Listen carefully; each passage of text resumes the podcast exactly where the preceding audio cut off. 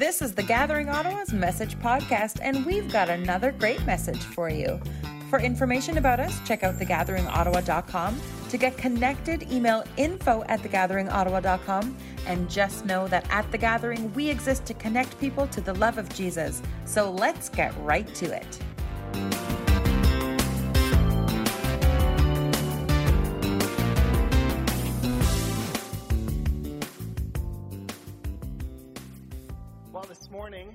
After a few months off, we are jumping back in to the book of Acts, this New Testament book that tells the story of the first church, the early church. If you're newer here, or if it's just been so long that you forgot, we've actually been in this journey through this book for quite some time, for a couple years, actually. In the fall of 2021, we started. Uh, as we regathered post COVID, we started working through this book together and felt that it was really important to do so because at that point in time, as we were regathering after COVID, there was a lot of confusion around what the church is and what the church is supposed to be and do in the world, and lots of people had different opinions about it, and what's the role of gathering on Sundays, and what should the church do during the week? What's the point of church? And so we felt, hey, what better place to go to look for an answer to that question than to the source, right? To the story of the early church, to see how they lived life together as the people of God and as a church family. And so this morning we're going to be looking at Acts 24 in a message that I'm calling the frightening message of Jesus. The frightening message of Jesus. And that's not because Halloween's only in like 10 days or whatever it is, nine days. I think that that title will make more sense to you as we work our way through this text. But it's important to know before we get into this passage here this morning that we're kind of jumping in to a story midstream. Where after the Apostle Paul had been arrested in Jerusalem back in Acts 21, after being falsely accused of desecrating the temple and of teaching others to break the Jewish law and even encouraging people to rebel against the state, against Rome. Paul then, in Acts 22 and 23, offers his defense. First, in Acts 22, to the crowds that were gathered, followed by the Sanhedrin, the High Council in Acts 23, the people who ruled over the Jewish people. And now, here in Acts 24, before the Roman governor Felix. This, by the way, after Paul escaped with the help of some Roman officials and soldiers to a neighboring town, neighboring city called Caesarea, a city some 80 to 90 kilometers away from Jerusalem, as Rome had become very invested in this particular case as it relates to the Apostle Paul. Likely due to Paul's Roman citizenship, but also because they wanted to keep things from getting out of hand. They didn't want riots to break out, violence mobs uh, violent mobs to break out, that kind of thing. They wanted to keep the peace. And so they moved Paul away from Jerusalem to this other city to keep the peace. Okay, so here now in Acts 24, our passage for today, Paul is now standing trial and presenting his defense before the Roman governor in what for us would be the equivalent of standing before the Supreme Court of Canada, the highest court in the land. And he's not the only one in the room either, as Ananias, the Jewish high priest, and a number of other Jewish elders, along with their lawyer, a, a prosecutor named uh, Tertullus, as we'll see in a moment. They're there as well. They've traveled from Jerusalem to Caesarea to bring their case against the Apostle Paul in hopes, in all likelihood, that Rome would have Paul executed. Okay, making this text, this story, very much so like a ancient Roman courtroom drama, right? Like, I don't know how many of you are Law and Order fans. Any Law and Order fans? A few of us, yes. Colin, the lawyer in the back, is a big fan. Like, if Law and Order were to start a show called Ancient Rome Edition, right? This would be an episode. This would make an excellent episode of Law and Order Ancient Rome Edition as Paul and the elders, along with this prosecutor, uh, duke it out before the Roman governor Felix. But before we get to our text, I want to I want to encourage you to try to put yourself in Paul's shoes here as best as you can. I, I know it's hard. We live in a different world, different context. It's hard to place ourselves in this story. But in order to help us think through this a little bit, uh, uh, imagine, imagine that today you're in some trial in some Middle Eastern country, perhaps. Let's say Saudi Arabia. Okay, a country where, as I understand it, it's illegal to publicly practice the Christian faith or any faith that is not Islam for that matter. There's a version of Sharia law, of course, that is being followed there in Saudi Arabia. And imagine you're standing on trial before the Supreme Court of that country for basically preaching against Islam and having preached Jesus instead. And now you're having to defend yourself to the Supreme Court, knowing that this court quite literally holds your life in their hands. How would you feel in that moment? What would you what would you say? What would you do? Would you maybe lie a little bit, minimize what it is that you did to soften the consequence? Would you twist the truth a little bit? Would you comply with their demands? Or would you see it perhaps as an opportunity to preach Jesus instead? What would you do in that spot? Well, it's not the same thing, but if you can at all feel the anxiety and the pressure and the fear of a moment like that, then you can probably imagine what it must have been like for Paul what it, what it is that he maybe felt as he stood on trial before the Roman governor Felix here in Acts 24. Felix, this governor, by the way, being a very powerful and corrupt leader in Rome. He was the procurator at the time, representing the emperor as judge of the highest court in the land, and he was known to be a pretty bad dude with uh, a Roman historian, Tacitus, uh, describing him as, as uh, cruel, licentious, and base, as in morally corrupt and wicked. As for example, it was just known, it was, it was common practice for him to take bribes and to look the other way, to let people get away with their crimes so long as he got his cut, while ruthlessly punishing those who could not pay him off. That's who Paul's standing before here in Acts 24, this governor, the governor Felix, he's not a good dude. So then, with all that context in mind, let's dive into this episode of Law and Order together, shall we? We're in Acts uh, 24, verses 5 and 6. We see Tertullus, the Sanhedrin's lawyer, the prosecutor, bringing their charges against Paul before the governor. They're opening for the per, uh, prosecution, if you will. Here's what he said. Here's a summary of their charges against Paul, starting in verse 5. says, We have found this man to be a troublemaker, Paul, a troublemaker, who is constantly stirring up riots among the Jews all over the world. He is a ringleader of the cult known as the Nazarenes. Furthermore, he was trying to, de- to desecrate the temple when we arrested him. You can find out the truth of our accusations by examining him yourself. Now, in summary, there's three charges here that Tertullus made against Paul. Number one, he calls Paul a troublemaker, accusing him falsely of stirring up riots against, or amongst, rather, the Jewish people all o- over the world.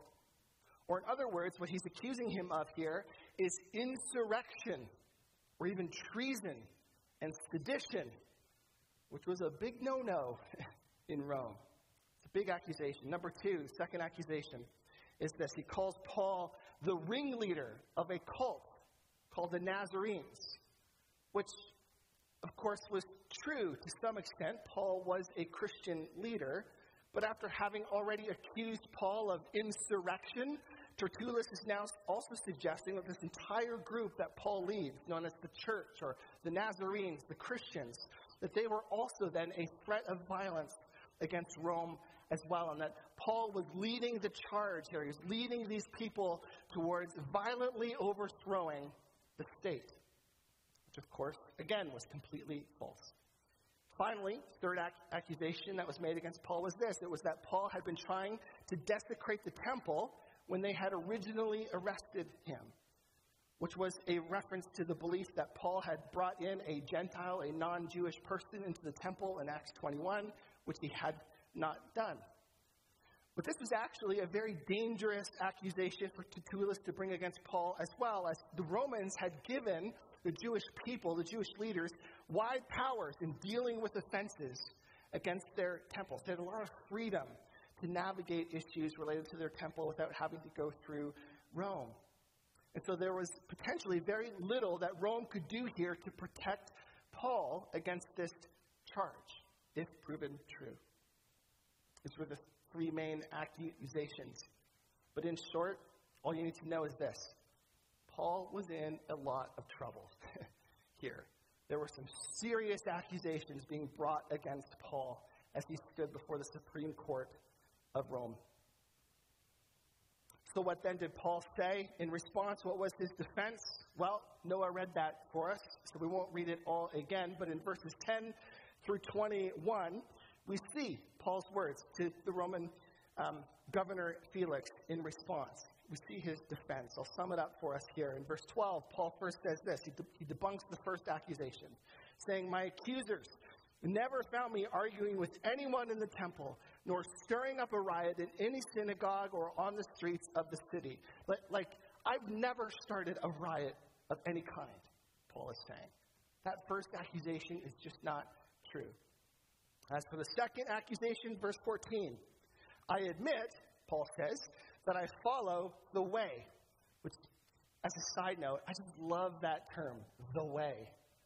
Isn't that cool? That's how Christians refer to themselves, as followers of the way, not necessarily as Christians, but as followers of the way. I love that. I admit, Paul says, that I follow the way, which they call a cult.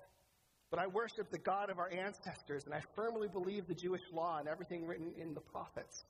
I have the same hope in God that these men have. Like my, my faith comes from the same place as theirs. I have the same, the same hope in God that these men have, that He will both um, that He will raise both the righteous and the unrighteous. Like in other words, this is no violent cult. Paul is saying we're not looking to overthrow the government. Like, we're, not this seditious group of evil people. We teach and read from the same scriptures that my accusers do. And then, as far as the third accusation goes about desecrating the temple, verse 18, Paul says this My accusers saw me in the temple as I was completing a purification ceremony. There was no crowd around me and no rioting, but some Jews from the province of Asia were there, and they ought to be here to bring charges if they have anything against me. Or, in other words, Paul's saying, like, if, if you have any witnesses, then why aren't they here?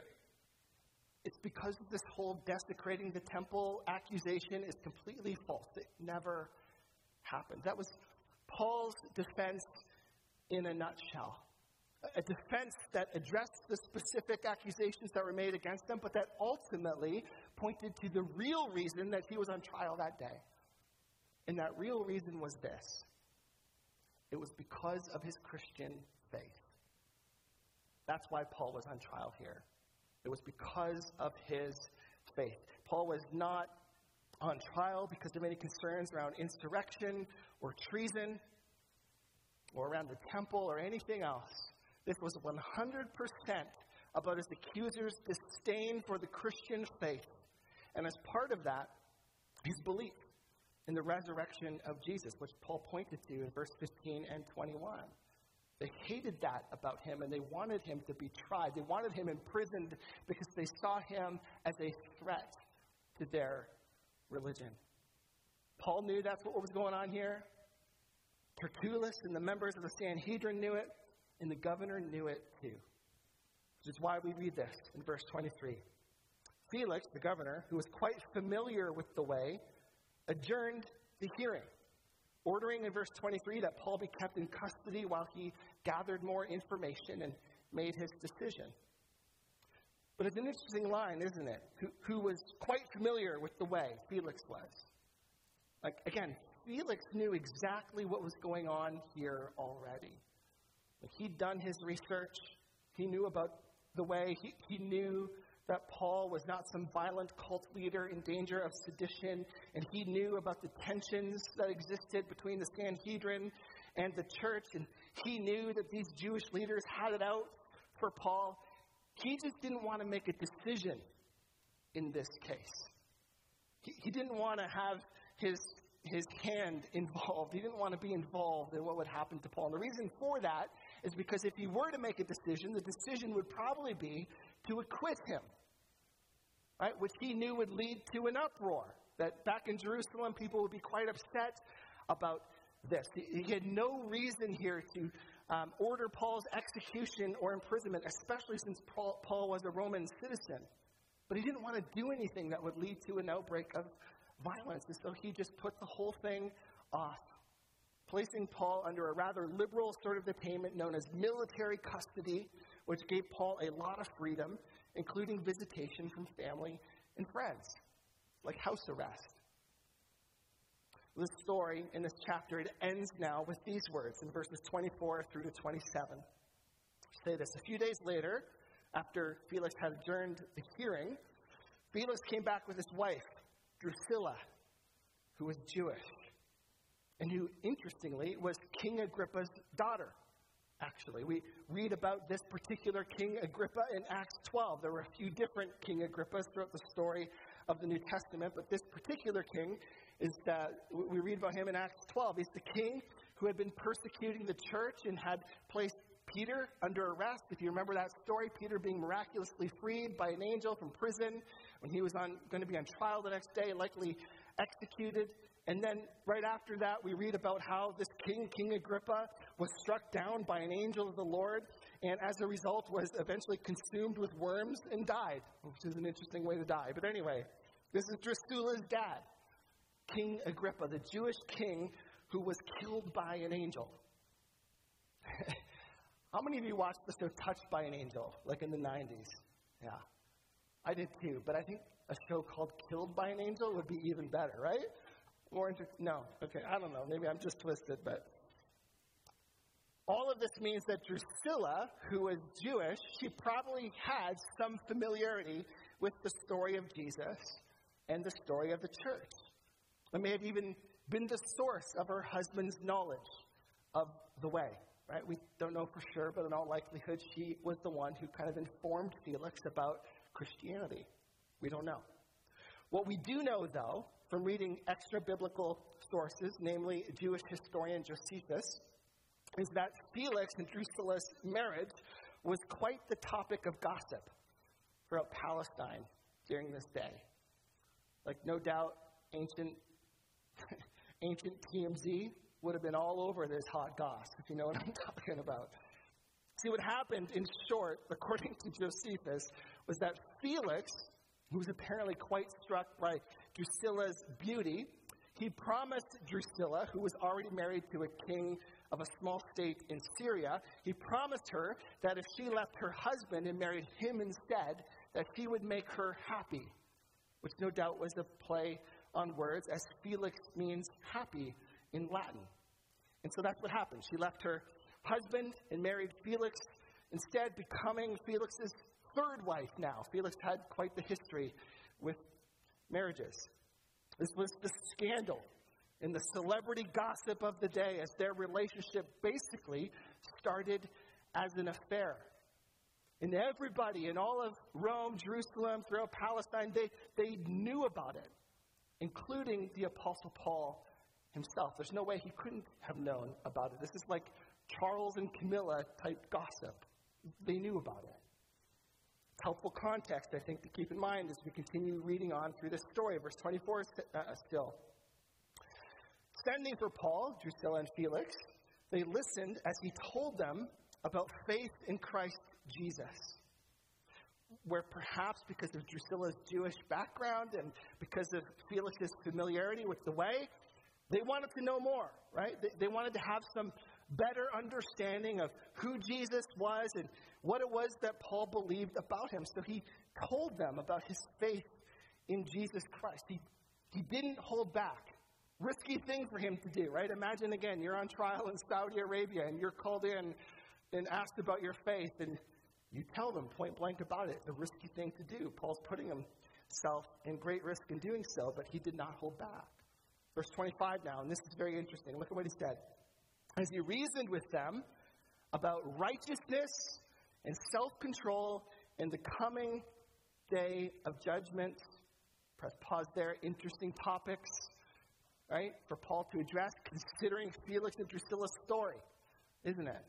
Like, like basically, Paul is saying, hey guys, I know a little bit about you, so let's talk about morality, basically. And let's talk about how Christ makes us righteous despite our unrighteousness. And let's talk about your lack of self control and our need to be led by the Holy Spirit instead of our fleshly impulses. And let's talk about the coming day of judgment as well when Christ returns and we stand before God and have to give an account for all of our actions. Let's talk about righteousness, self control, in the coming day of judgment. Like Paul went right for the jugular here.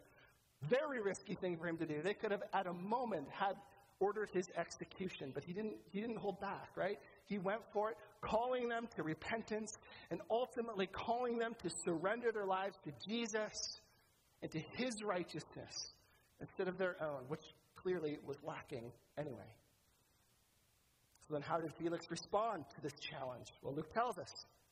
He says, Felix became frightened. Felix became frightened or alarmed or startled or distressed or even disturbed, right? He was frightened. And he said, Go away for now. Shut it down. When it is more convenient, when I feel like it, I'll call for you again.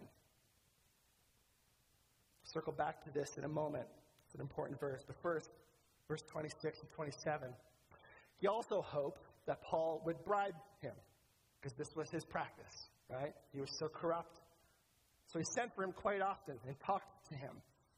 This is how he rolled, right? If you want to get out of here, just flip me a little bit of money, right? Verse 27 After two years went by in this way, and Paul didn't give in, Felix was succeeded by Porcius Festus, the incoming procurator.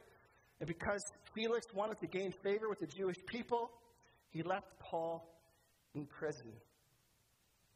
And then the credits rolled on this episode of Law and Order Ancient Rome edition, with Paul remaining in prison in military custody, house arrest of sorts, for at least two years.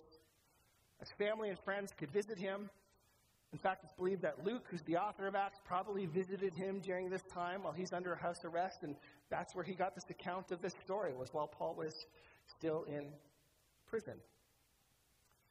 But I want to circle back to verse 25 here, where we read uh, how, in response to Paul's presentation of the gospel and challenge to Felix and Drusilla to surrender to the Lord Jesus, that Felix became frightened sending Paul away and calling him back when it was more convenient for him, when he felt like actually engaging in those topics with him.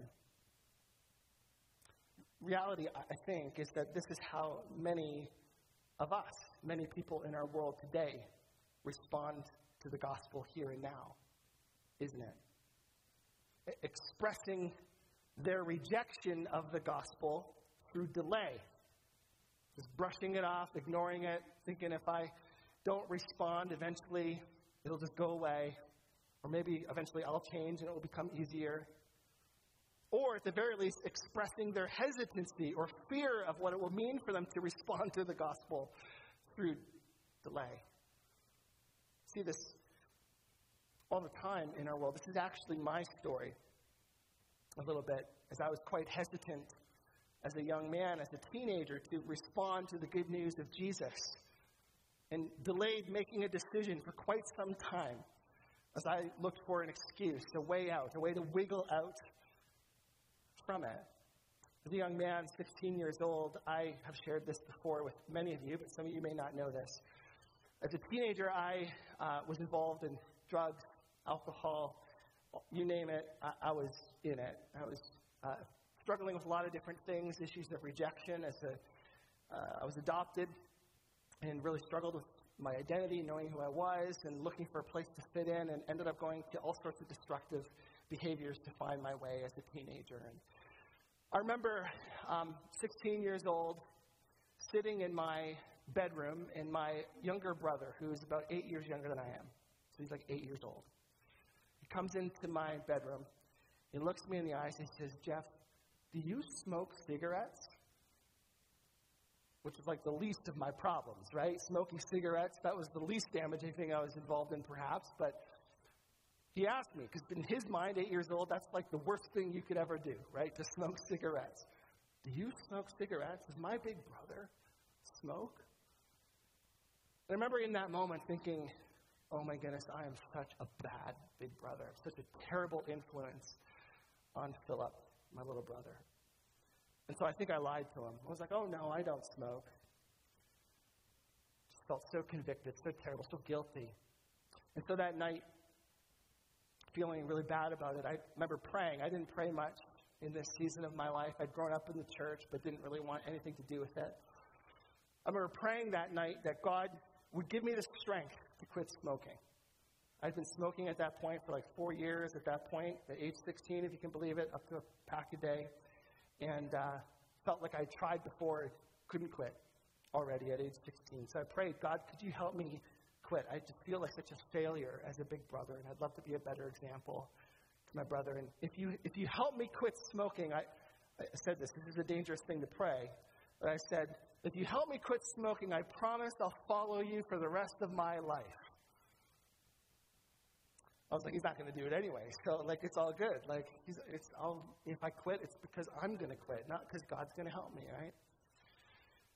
Next day, woke up, didn't have a cigarette, didn't have any nicotine issues, wasn't shaking, wasn't having any cravings.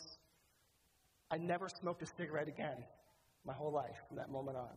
Cravings gone. And for like two or three months, I ignored God.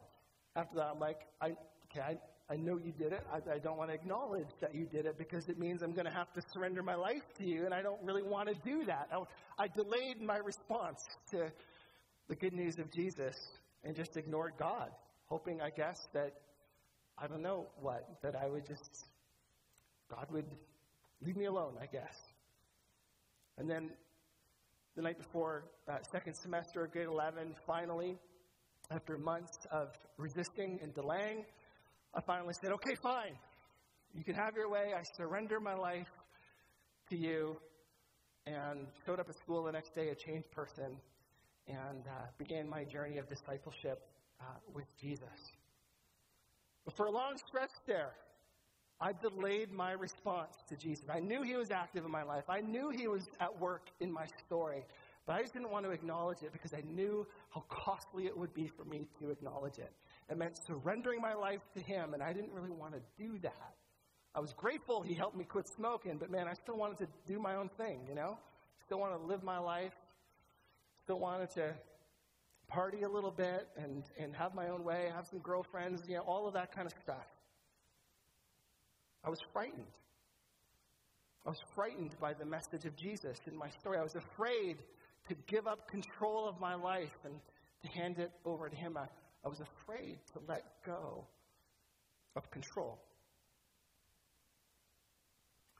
Reality is, is that some of us here today might also be afraid of that very same thing, right? Of surrender. Of surrender. Maybe like Felix, you've, you've heard the message of Jesus before. You're familiar with the way. Right? You've heard the gospel. You know of his invitation to surrender your life to him and to follow him. But man, you're scared to do that. So you're just ignoring it, delaying a decision for a more convenient time as a result. And you know? In some ways, I, I, got a lot of sympathy for you. First of all, it's my story, but also, like, the message of Jesus is frightening. You know, like us preachers, we like to talk about how God is love and He cares for you and He accepts you and forgives you and all of this, and all of that is 100% true. But make no mistake about it, the, the message of Jesus is also very frightening and alarming and even disturbing. I mean, just look at how Jesus himself put it, Matthew 16, to his disciples. He said, If any of you wants to be my follower, you must give up your own way, Take up your cross and follow me. That's scary stuff right there. If you try to hang on to your life, Jesus says, you will lose it. But if you give up your life for my sake, you will save it. Like, there's just no other way to put it. That's some scary stuff. Give up your own way, like as in your own will and desires and even plans for your life. Give up control of your life. Pick up your cross, which means be prepared to suffer for me, expect to suffer with and for me, and follow me, like commit to being with Jesus, becoming like Jesus, and actually doing what he said. That's a frightening invitation. There's no other way around it. It's scary stuff. Heard it said this way Salvation is free, but it will cost you everything. Salvation is a free gift of God's grace. You didn't earn it, you don't deserve it. You can't do anything to make God love you, accept you, forgive you, except just surrender your life to Jesus, submit to the lordship of Him, confess your sins to Him, receive the free gift of salvation because of what Jesus did on the cross and empty tomb for us. It's free. You can't do anything to earn that. but just be aware that as you receive that free gift, it's going to cost you everything as a result. Your entire future is now under the control and lordship of Jesus. And, and man, his plans for us are good. They're for our benefit, for our flourishing. He only wants the best for us. But I don't know about you. I'm a bit of a control freak. Like, I can't even watch TV, football, without the remote. Like, if my kids or someone else has the remote, I, like, something internally inside of me just goes off. I can't handle it. I want to be in control of my life, the little things and the big things. And Jesus says, You want to follow me, you got to give all that up. You got to surrender your life to me. Salvation is free, but it will cost you everything. And so, for some of us here today, we might be a little bit like Felix. And I wouldn't be a very um, loving pastor or friend if I tried to soften the message of Jesus and say it's just about how, you know, knowing that you're forgiven and loved. No. You need to know that it will cost you everything. It is a difficult message to receive. But if that's you, if you're like Felix and you're delaying a response to the good news of Jesus, let me encourage you from the words of 2 Corinthians 6, verse 2, where the Apostle Paul himself writes that today is the day of salvation. Like, don't delay, don't push it off. Don't be like I was in grade 11, pushing it off for a few months. Like, today is the day of salvation. Today is the day of surrender. Surrender your life to Jesus today. Trust Him with your life and your future. Don't wait for a more convenient time, because there is no such thing. Today is the day of salvation. For others of us here, maybe for you, you're not, you know, making the decision for the first time to follow Jesus or to surrender your life to Him. Maybe you've already done that. Maybe for you, we talk about surrender, you're thinking about a specific issue or decision in your life, something that you know that Jesus is asking you to submit to Him, to surrender to Him, but you're afraid to do so because you want to be in control of that thing. Maybe for you, it's something to do with your finances. You feel like God's asking you to live generously in some way, but it's hard to respond to that invitation. Maybe it has something to do with a relationship that you're in, having a hard conversation with someone, or working something out, dealing with a conflict with someone that's hard to do. Maybe it's an issue with your kids or your parents, something you're struggling to submit, to surrender to the Lordship of Jesus. Maybe it's something to do with your career or your schooling. Maybe it's a sin issue that you're struggling with, you just don't want to let go of. Whatever it is, if that's you, let me encourage you with the words of Jesus, the invitation of Jesus from Matthew 6, verse 33 in his Sermon on the Mount, where he said this Seek the kingdom of God above all else and live righteously, and He will give you everything you need. Like your life is not better because you're holding on to whatever it is. It's not. That whatever it is will slowly eat away at you and, and consume you and maybe even destroy you. Surrendering it to Jesus, as you surrender whatever it is to Jesus and seek to live for the kingdom of God above all else, living righteously, you can know, you can trust that God will take care of you. He'll give you everything that you need as you live in full surrender to Him. So, whatever it is that you're afraid to let go of, let it go.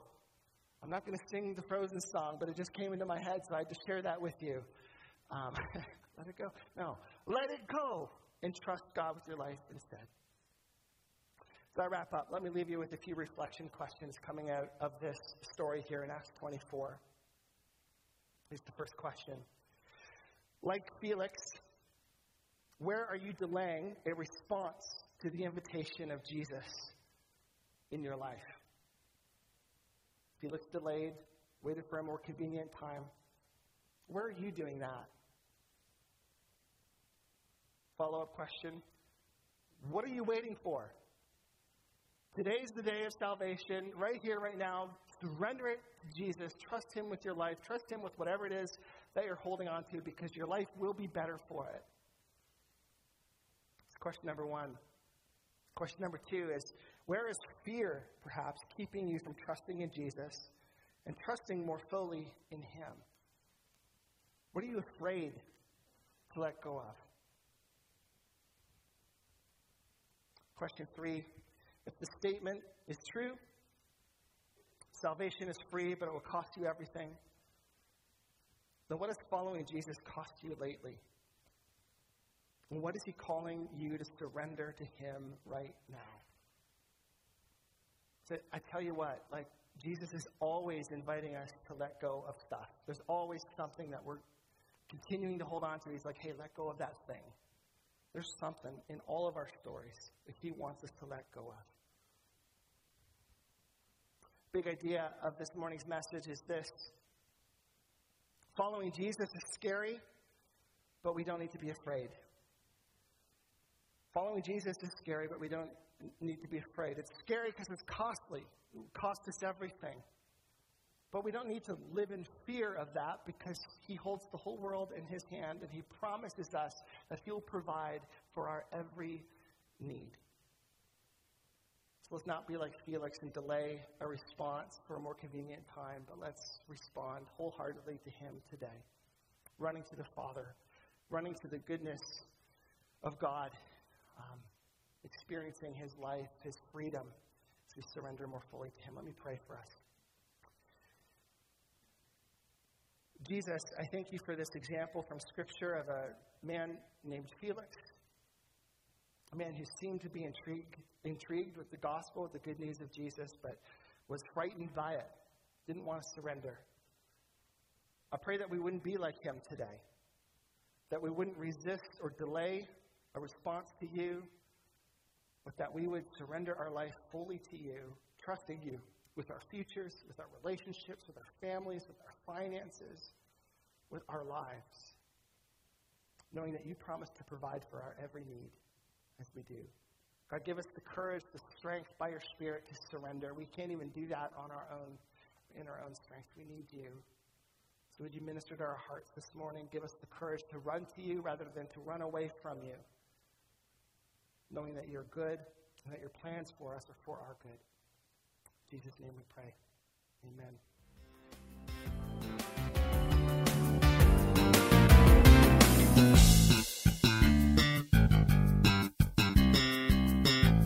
Thanks for tuning in. We're back next week with another great message. Don't forget to check out our website, thegatheringottawa.com, and tune in next week to the Gathering Ottawa's Message Podcast.